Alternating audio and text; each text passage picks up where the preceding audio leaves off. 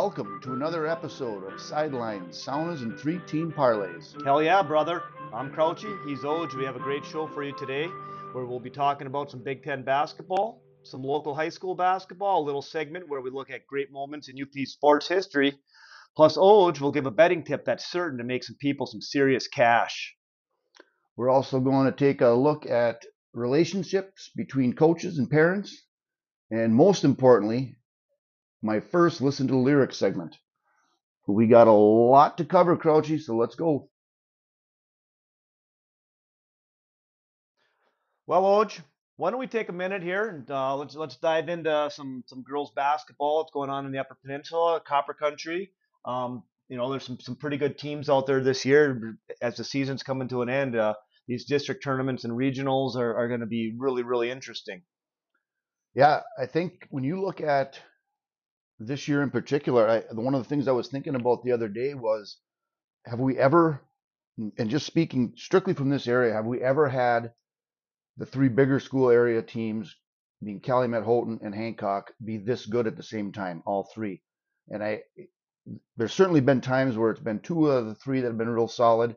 Um, Hancock's been getting better here the last couple years, and and uh, Coach Helikoski's obviously got a veteran crew right now. So there's three real good teams just a few miles apart, and uh, I think any one of those teams can beat the other one on any given night. Obviously, Hancock has been a little bit stronger at this point, and it's probably because of their their veteran senior leadership on that team.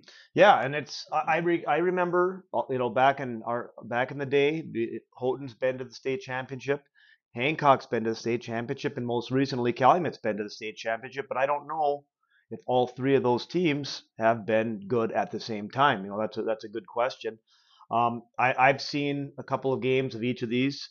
Um, I saw Hancock play live the other night, and, and I really think Coach having Ward Helikoski on the sidelines there has, has, done wonders for them because they have some good players on that Hancock team, and, and he's really getting a lot out of them. They, they, they are they're, they're fun to watch. They play hard, and like you said, they got a lot of lot of experience there. But the same can be said with you know on any given night, Calumet and Houghton are can can be just this just as good. Yeah, I think uh, the Calumet side of it with uh, Charlie Kempinen coaching, he's starting to mold that team into his into his uh, philosophy and, and, starting to play uh, that defensive style, tough half court defense that I know Charlie preaches and, and gets after those girls to do. So they're they're playing well. Houghton's got the you know some good athletes on that team. Um, makes them difficult to guard. Their transition game, the secondary break that they've run for years. It's you know you got to get back on D to, to control Houghton. Um, so it'll be interesting. And this is kind of the this mid-February stuff is is when it's the doldrums of hoops. You know, everybody's trying to grind through these last few games to get to that tournament. So it's going to be interesting. And I think um, starting next week, there's going to be an interesting game in Calumet because there's some good Class D teams up here also, and one of them that's starting to play pretty well right now uh, is Lake Linden Hubbell. Yeah, that's uh, I've I've seen the Lakes girls play um, quite a few times this year uh, with Jack Humpla switching over from the boys to the girls. Um, you know, demonstrating the leadership on the sideline there, and he's got some good young players there. He's got some two two girls in particular that are just that are fantastic and, and some really good pieces around them. Um, I watched them battle Hancock to within two points the other night, and then you know the other team in the area that's that we would probably consider a contender is the Baraga Vikings, which we'll kind of rehash them in a little bit. But Lake Linden's a definitely a team that you cannot sleep on. They they they beat Baraga at home last week or the week before by about 20, and then they took Hancock right to the brink the other night. So so Coach Kumpla's got those girls playing really well right now, and that you know wouldn't uh, fall asleep on them come district time uh, as well. Yeah, it would be interesting to see how the everything is seeded now, correct? The they, top tops are seeded, yes, yeah, and I so, believe next year they're going to seed the regionals even. Which I wish they would have had that years ago. I think it's a great way to do it. Things have changed so much tournament wise and over the years, but it's uh I, I like the the seeding idea, so it'll make certainly make for an interesting uh, tournament. And uh, mentioned Baraga a minute ago. I mean, there's a team that they were in the state championship last year. Yeah, and T- Tyler Larson at, at the helm there. Obviously, he's somebody that's near and dear to both of us. You having coached him, I've known him since he was in diapers, um, and he does a hell of a job with those girls. you know, this big burly football player on the sideline with the girls is a, you know a gentle giant, and those girls really really play hard from him, in my opinion. Yeah, I wonder how many of those girls realize that Tyler couldn't keep himself on the floor because he was in foul trouble every first quarter and a half. So he uh he always had the football mentality we played hoops. He played with some toughness, but yeah, he's done a great job with those girls. Interesting to see how this girls basketball season shakes up. Um, next week we'll take a peek at maybe the boys, go from there. Uh, but now let's move into let's shift gears a little bit uh, to a topic, Oj. I know you're really really anxious to get into, and that's some Big Ten basketball and just the the big cluster we have in the middle of the standings here. It seems as if every year at some point we talk about the parity in the Big Ten, but again, I I, I don't know if it's ever been like this. It's going to be interesting when that selection show the selection committee gets together and how they deal with the Big Ten because it seemed like two weeks ago, and that Purdue was running away with that conference and everybody else was below them. But now you look at Northwestern, they're right there. Purdue's got four losses, Northwestern, five losses. And then from there, it's six to nine losses between eight teams jumbled Yeah, up in that in that mix. it, it's really hard to predict any type of winners in this this season in the Big Ten. Like I said, Purdue was kind of the, the cream of the crop, but they've kind of fallen on hard times. They've had a couple big games coming up right now. Um, it really is going to be interesting to see what happens come Big Ten tournament and NCAA tournament selection. I think the key, they mentioned it last night, uh, commentators. I watched the Michigan Michigan State game. Uh, We'll get to that in a second. But one of the comments they made was I think the Big Ten's got to look at it. Each team has got to fight to get to that 10 win mark. And if you can get to the 10 win mark in the conference, you probably got a pretty good shot of getting in the tournament. So, you know, right now, Maryland has nine wins, Iowa has nine wins, Rutgers has nine wins, Michigan has nine wins, and after that, Illinois and Michigan State are there with eight wins, um, and and then Penn State and Wisconsin are at seven. So it, it's going to be interesting. It's just so difficult to get wins on the road in the Big Ten this year. So It- difficult. It is. I mean, I like I had mentioned earlier. I mean, Purdue had been playing so well um, that you thought they might run away with it, but anybody in the Big Ten can win at home. Okay, it is so difficult to win on the road. Those environments are, are the student sections at all those schools are fantastic. It really, really makes watching the Big Ten interesting. Yeah, and we'll see. We'll touch on this as we get closer to the tournament and, and see where these where everything shakes out with with the conference. But I just in closing here, watching that game last night, it was a typical Michigan Michigan State game in that it was competitive. The kids went after each other. Um, coaches were, you know, working their tails off to get those kids to, you know, give them the chance to get that victory last night. But what a what a classy way for the Michigan fans, the University of Michigan in general, to honor the Michigan State fans, their team, with with the tragedy that happened at, at East Lansing and on campus earlier in the week. So I thought, I don't know if you watched it, but uh, just a really touching way for Michigan people to to deal with that. Well, there's there's no question the hatred between Ann Arbor and East Lansing. Uh, the obviously their fans hate each other, their teams hate each other, but understanding that college athletics is is a game, and that the tragedy that happened at Michigan State last week was you know puts things in perspective. You know, and just on personal notes with that, it really hits home when you have students that you had in your class that are attending there, and we have a close friend who has two daughters that were involved in that. So for Michigan um, and Michigan State to set aside the hatred for a few moments was was a very touching moment, and you could see that in Coach Izzo's face when he tried to do his post game interview last night. Yeah, for sure. And you know, aside from that, Michigan, the one thing they have not been able to do this year is close out games. They have struggled in the final minutes. They've lost so many close games, and then they went on a 12-0 run over the final two minutes, something Yeah. like that. To, Two, two big three pointers right at the end and then a Yeah. couple foul shots. so that's something they have not done all year. Uh, not, shouldn't say all year, but not very often, and they they were able to close out and get that win last night. Yeah, and like I said, it'll, it'll be really interesting to see what shakes out with the Big Ten um, coming down the stretch here. Um, obviously, you and I will be watching closely and be, you know, paying attention to the selection show come tournament time. Um, this next part of the show is going to be a part that is kind of near and dear to your heart and mine. Um, over the years, you and I have spent so much time talking about different sporting events.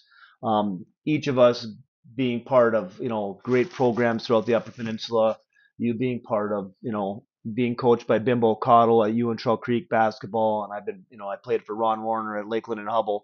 Our programs have been very successful through the UP. There's been a lot of great moments, some debatable, some better than others. Um, but you and I have spent a lot of time talking about different events through throughout the UP history, and we're going to take a look at certain events that happened in the UP that we feel are some of the more memorable. Um, in no particular order, so keep your email comments to yourselves, fans. Um, we're just going to randomly pick games, events, things that have happened, um, and kind of de- debate them, discuss them, explain why we think they're important to the UP. So, um, where are we going to start today, Oj? Well, we're going to go back to November 22nd, 1975 Class C state championship game. Ishpeming Hematites shock Hudson, ending Hudson's 72 consecutive win streak, becoming state football champions. Yeah, that was an event. Um, obviously, you and I weren't around for that. You know, we were little kids at that time, but um, that event was the first true state championships they had in Michigan. Up until then, they had the mythical ones, um, and and the UP teams really, really, you know, disrespected would be maybe a little bit extreme, but just not not given the credit that they had. Um, and Hudson was a team that had won won 72 games in a row, which is unheard of, which was a national record at the time, um, to be broken only by De La Salle and Concord, California, later on in the 90s. But um, that was a win that really put the UP on the map as far as football goes. It was a great win for Ishpeming, which was coached by you know some legendary people. Mike Molesky was the head coach. John Crows Senior was the assistant coach, and, and and John Crows Jr. was probably running around somewhere on those sidelines as a little kid, a ball boy, a manager.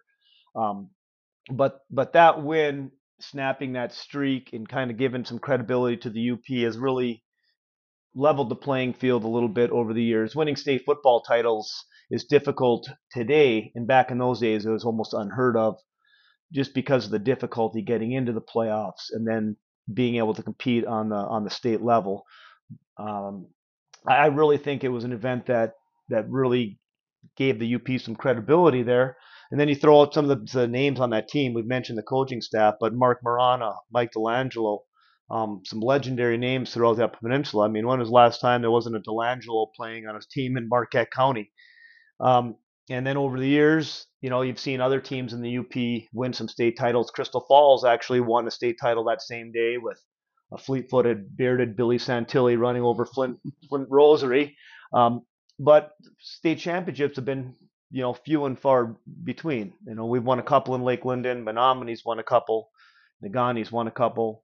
Um, and Ishpeming's had some success with Jeff Olson in multiple state titles. But it, it, it, winning a state title in any sport is difficult. But the football field is one where it's been, you know, very, very difficult. And this was kind of a breakthrough moment, in my opinion. You know, um, so this is a great moment, I think. Uh, next week we'll take a look at another one. I think we have an idea what we're going to do. Probably one that's really near and dear to your heart. Yeah, it's going to make a difference. Certainly for us, like you mentioned, we weren't at that 75 state championship game. So when you can relate to it by actually being a fan or witnessing these events, makes it that much more special. So we'll talk more about it next week. It's going to be a good one. Yeah, again, these are in no particular order, you know, but just uh, things that we find near and dear to us. So next week, we'll have a great moment.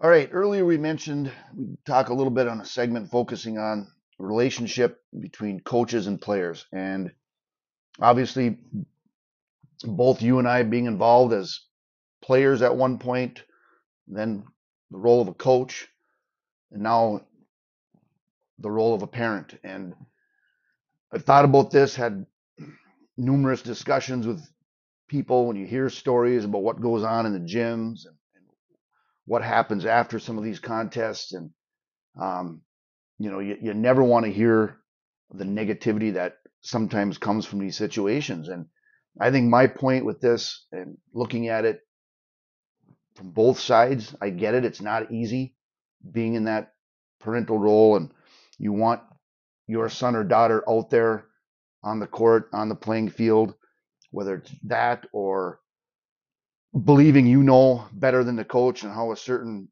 situation in a game or competition should have been dealt with. But that's not the role of the parent. And their role is number one, support their son or daughter. And number two, and maybe even more importantly, is support the team.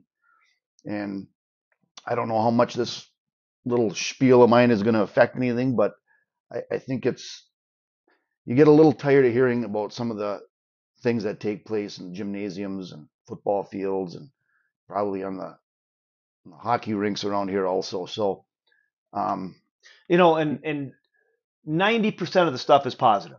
Ninety percent of the things that are going on are all positive, but you just don't hear about the positive stuff. The negative things overshadow the positive things so often, and I think that's what you're what you're where you're going with this. And and I'm hundred percent on your side here.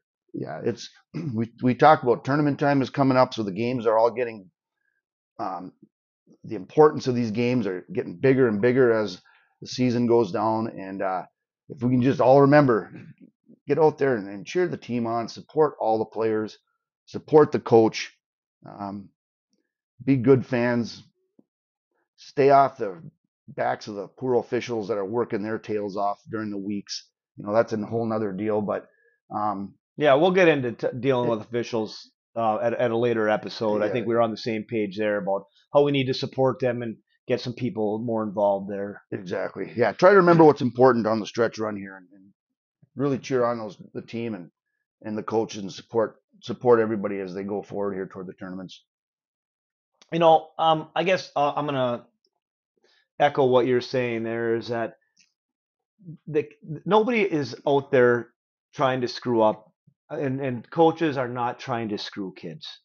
You know, I always joked with with my teams and my students over the years, and they say, "Don't go home and tell them Coach Crouch doesn't like you. He hates everybody equally." You know, coaches are out there trying to do the best they can.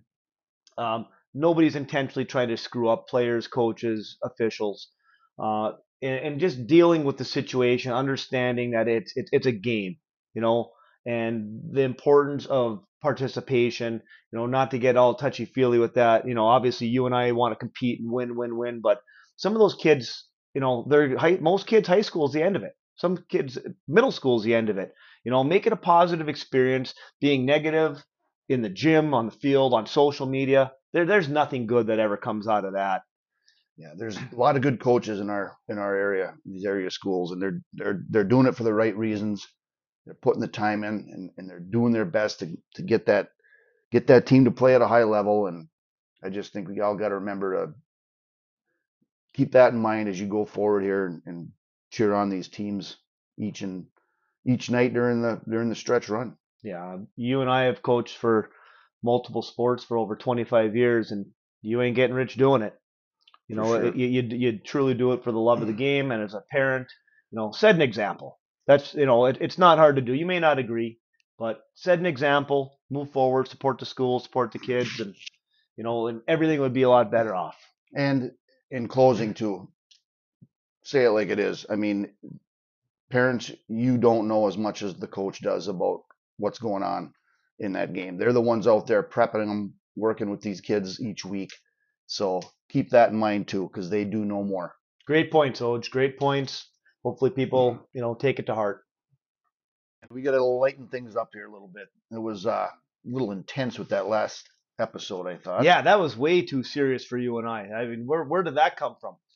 Here, one week ago, we were I was ranting and raving about the officials and the Super Bowl, and veins were popping. I saw that vein. I thought somebody, yeah. you know, it was like watching in a basketball game. That vein was, you know, two inches out of your head. And now we're talking about coaches and parents relationships and staying off the backs of the refs during the game. So, hey, I've I've changed in one week. I've thought a lot about it, and probably made the right call. Yeah, we gotta. It was it was a serious segment, but let's get down to something important.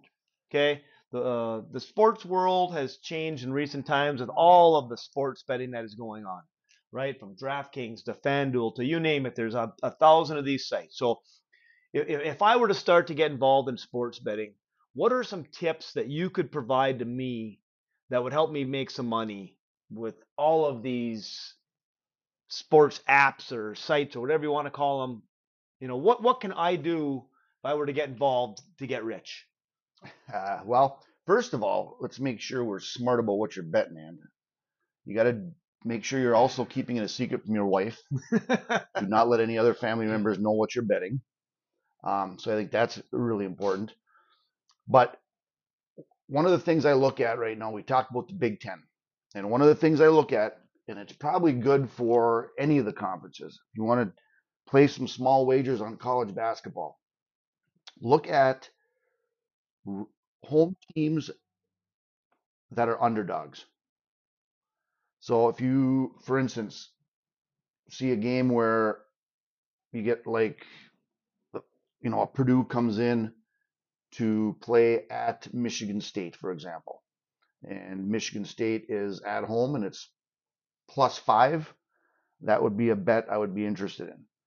Big Ten is so tough to deal with. You know, the, the winning on the road in the Big Ten is extremely difficult, like we mentioned earlier. Yeah, so, we spent a good chunk of the show already talking about the home court advantage there. so what I like to do is I take look for those situations where you got a home underdog and partner it with a game that you really like. Home team favored, probably like a three to five point spread. Parlay of the two of them. So we're gonna bet both of these at the same time on the same, same time. Okay. But you could take it on the you take the second one on the money line, which makes it a little bit easier. So you don't have the odds. So for instance, you would take the home underdog, partner it with a team that's favored at home on the money line, and give yourself a nice little two team parlay that way. And once the NBA starts up, one of the things I enjoy doing is going on and looking at some player props and finding a guy that you think is gonna gonna have that big night, whether it's just scoring or points, rebounds, assists, the stat combos. So those are fun ways to get uh, either two team or three team parlays out there and um, see if you can have some success. And main thing is just entertaining and have a little fun. So that's what I've been doing uh, the last couple weeks, and and it's been relatively successful. So and it probably makes watching the games a little bit more interesting. Probably pay attention to games that you normally wouldn't watch just because you might have a bet on Exactly. a certain player. and it's it, especially the NBA games. I mean, you, you know, the it's so much more fun in playoff time for for NBA fans to get get into those games. But regular season games, if you got a a little player prop on a game that's on TNT on a Tuesday night, it makes it a lot more fun to watch. Yeah, I, I- can see that. So, um, yeah, very very interesting points. Are we going to do? We're going to do this each week. Next week, you're going to have another tip for some people. I'll, I'll, yeah, maybe I'll fill you in on how well my theory played out for me this week. But uh, yeah, we'll look at something else next week. But like I said, it's just fun. I enjoy I enjoy uh, having those little bets out there and, and seeing how they come through and and whatnot. So I did horrible on the Super Bowl, but I bounced back a little bit this week. Well, hell yeah, brother. Um, last week we did a little trailer, little recap of the Super Bowl, kind of get our feet wet. Um, hopefully this episode is coming off a lot clearer, a little more organized. You know, um, a lot of positive feedback after last week's episode. Uh, people were surprised, one, to see that you and I had a podcast, and and also a lot of positive feedback that just said wanting to hear more. Um, so one of the things that that happened was we had posed a question to what would you like Croce and Oj to discuss on the next podcast. so each segment will probably answer a couple, you know, questions, emails from our tens of fans. Um, this one last week came from uh, Bonacorsi 11. And his question was it says here, it says, great first episode.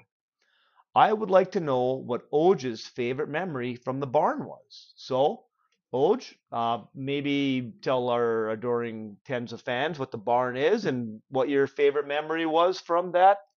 Yeah. So the the barn, some of you might have already watched the little documentary that's out on the barn. I think it's called Born in the Barn. Kristen Ojani did a documentary on this, and it's the it's the famed uh, gym in in beautiful downtown Ewen that I grew up playing in, and uh, so a lot of memories. Certainly, watching those first two episodes, that came to mind. Um, I would just say for me, it's the whole the whole feeling of from the locker room, walking down the hall, past the boiler room on your right, in between the JV and varsity games. At that time, a lot of the guys and women too would go down into that boiler room area to smoke. And Nothing better than catching Yeah. a quick, you know, a Oh, lung yeah. dart before the game. so you, you see the fog of the smoke billowing out of the boiler room and the guys down there all looking at you, telling you to, you know, kick their ass tonight, let's go. And as you walk by that, then you enter the gym to start the warm ups, and it went from 75 degrees in that hallway to 85 degrees, it felt like in the gym. And the fans are right on top of you, uh, going through the warm ups. And then for me, just that atmosphere, remembering that specifically, and the smells of the gym, and then of course, um, just putting that full court press on in that small, that small venue, turning games that were, you know, 12 to 10 games in the first quarter to 42 to 14 midway through the second quarter, and the fans' reaction, the group on the stage cheering you on. Um, it was it was certainly a special special place, but you know it's hard to come up with one specific memory. But I think it's just just the whole atmosphere of what that what that gym meant to me, and and uh, remembering those those types of incidents. But I, like I said, there's nothing like walking out the locker room with uh, you know Marlboro light smoke filling the hallway as you enter the gym for your warm ups. Well, my favorite memory is when they closed the damn place because as a player, we always got our asses kicked. And then early on, when I was coaching JV basketball, we got our asses kicked even harder there. So it was nice to the gym they have now is obviously a great facility, but the history of the barn is un, is unbelievable, right? Um, they could they could make a whole whole movie about it. Yeah, I was So- able to get in there two two summers ago. I went back for the first time in quite a while. Did I, you smoke a Marlboro Light in the boiler I, room? I did not. I, I was in that hallway though. Um, Gary Forrest gave me the keys and I went down and uh, walked in the gym. Took he had a rack of basketballs in there and it was it was fun. Spent about a half an hour wandering around and, Did you work on your shot or did you practice your defense? No, no. I walked in and uh, yeah, did did some uh, defensive slides back and forth uh, in the lane. Uh, no, I think I shot a few free throws and chucked up a couple air balls from three. Awesome. That's great memories, Odes. That's a you know a great question by Bonacorsi eleven. Uh, feel free to shoot us some more questions that you want us to answer, and maybe next week we'll take a look at answering them. Come to the part of this uh, episode that has been the most anticipated part all day long. Our listeners are sitting around here waiting for listen to the lyrics. Now, as most people know, you were a pretty good athlete, pretty fair coach, but one hell of an elementary gym teacher. But we all know that deep in your heart, you've always wanted to be a songwriter. You have a taste in music second to none. A little bit snobby, if I might add, how you look down your nose at other people's taste in music. But nonetheless, we've come to the part where we must listen to the lyrics. Thank you, Croce. Everything you said there was spot on, especially the snobby part on other people's songs. But anyway, um, we're going to get right into this, and I'm going to educate some people on what I think is a perfectly written song. And we're going to start out with a guy that at one point was a Rhodes Scholar. He was at West Point. He was a helicopter pilot. He grew up in a family that was a huge military background. Um, was well on his way to whatever type of career in the military he wanted, and left it all to go to Nashville, and became a custodian at a local record company, and pushed the broom and wrote songs. And finally, somebody was able to latch on to some of these songs that he wrote and realize what they had in this janitor that was walking the halls. So the first one I'm going to play is by the great Kris Kristofferson, who I think is one of the great American lyricists of all time. This song is Loving Her Was Easier Than Anything I'll Ever Do Again. Your job now, pay attention to the lyrics. I'm only going to play about 30 seconds of it. Homework assignment. Let me know what you think when you're done. I have seen the morning burning golden on the mountain in the sky.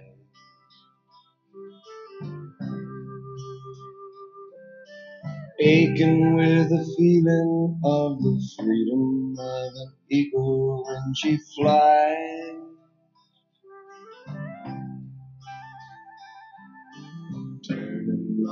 World the way she smiled upon my soul as I lay down. Listen here now, listen.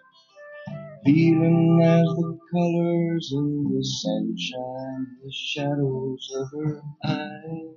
No, you can't make it up. That song right. Here we go. Waking in the morning to the feeling of her fingers on my skin. God, I don't want to end that, but we can't play it forever. Um, you guys got to listen to it on your own, focus on it, and I want to hear what your thoughts are on the Kris Kristofferson hit. Loving her was easier. Yeah, that's a hell of a song, Oj. Available on Spotify. Wait, Andy, are you crying? Well, it, I, I feel like my life has been changed listening to the lyrics. But Oj, great choice. Next week, I can't wait to hear what you have next when we listen to the lyrics. Well, that's going to bring to an end our first official episode as podcasters, if podcasters is really a word. But um, want to thank everybody for listening. Uh, I know we have tens of fans out there. We have this podcast available to everybody on Spotify, Anchor, Apple Podcasts, and now available on Google Podcasts as well. So make sure you get out and listen to our show, share it with your friends, even people you don't like. Um, Twitter page at Crouchy and Oj. Get out there, like, retweet, do all that stuff to promote us. We're going to have another show next week for you uh, where we'll take some questions from our listeners again. We have an email address at crouchyandoj at gmail.com. Um, it's been a blast working with you this week, Oj. Why don't you uh, give our tens of fans an update on what's coming down the pike next week? All right. So next week we're going to take another look at the Big Ten standings, see where things see where things lay after uh, another competitive week of ball in the Big Ten. We're going to talk a little high school area high school boys hoops, and and breaking news: Aaron Rodgers is apparently in his cave, and that will be certainly discussed next week, along with the fact that Michael Jordan turned 60 this week. Um, we'll bring up another uh, moment, memorable moment of UP sports history. Um, I got a couple things in mind there, so that'll be a great discussion as well. Talk to you later, Oj. See you, Croce.